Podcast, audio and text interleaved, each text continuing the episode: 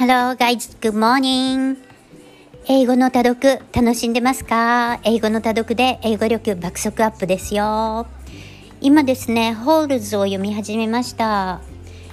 今、38ページ目、234ページある本の中の38ページ目です。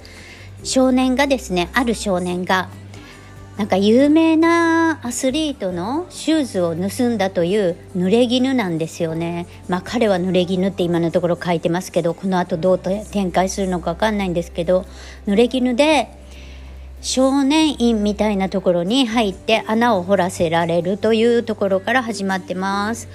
一体どんな話なんだろうってちょっと思ってましたがだんだん味が出てきました。著者の人なかなか素晴らしいです。この後が楽しみです。じゃあ今日も洋書を読んでそして洋画を見て英語の中で過ごしますので皆さん一緒に英語を勉強英語の勉強楽しんで楽しんでですね。楽しんで英語力をアップしていきましょう。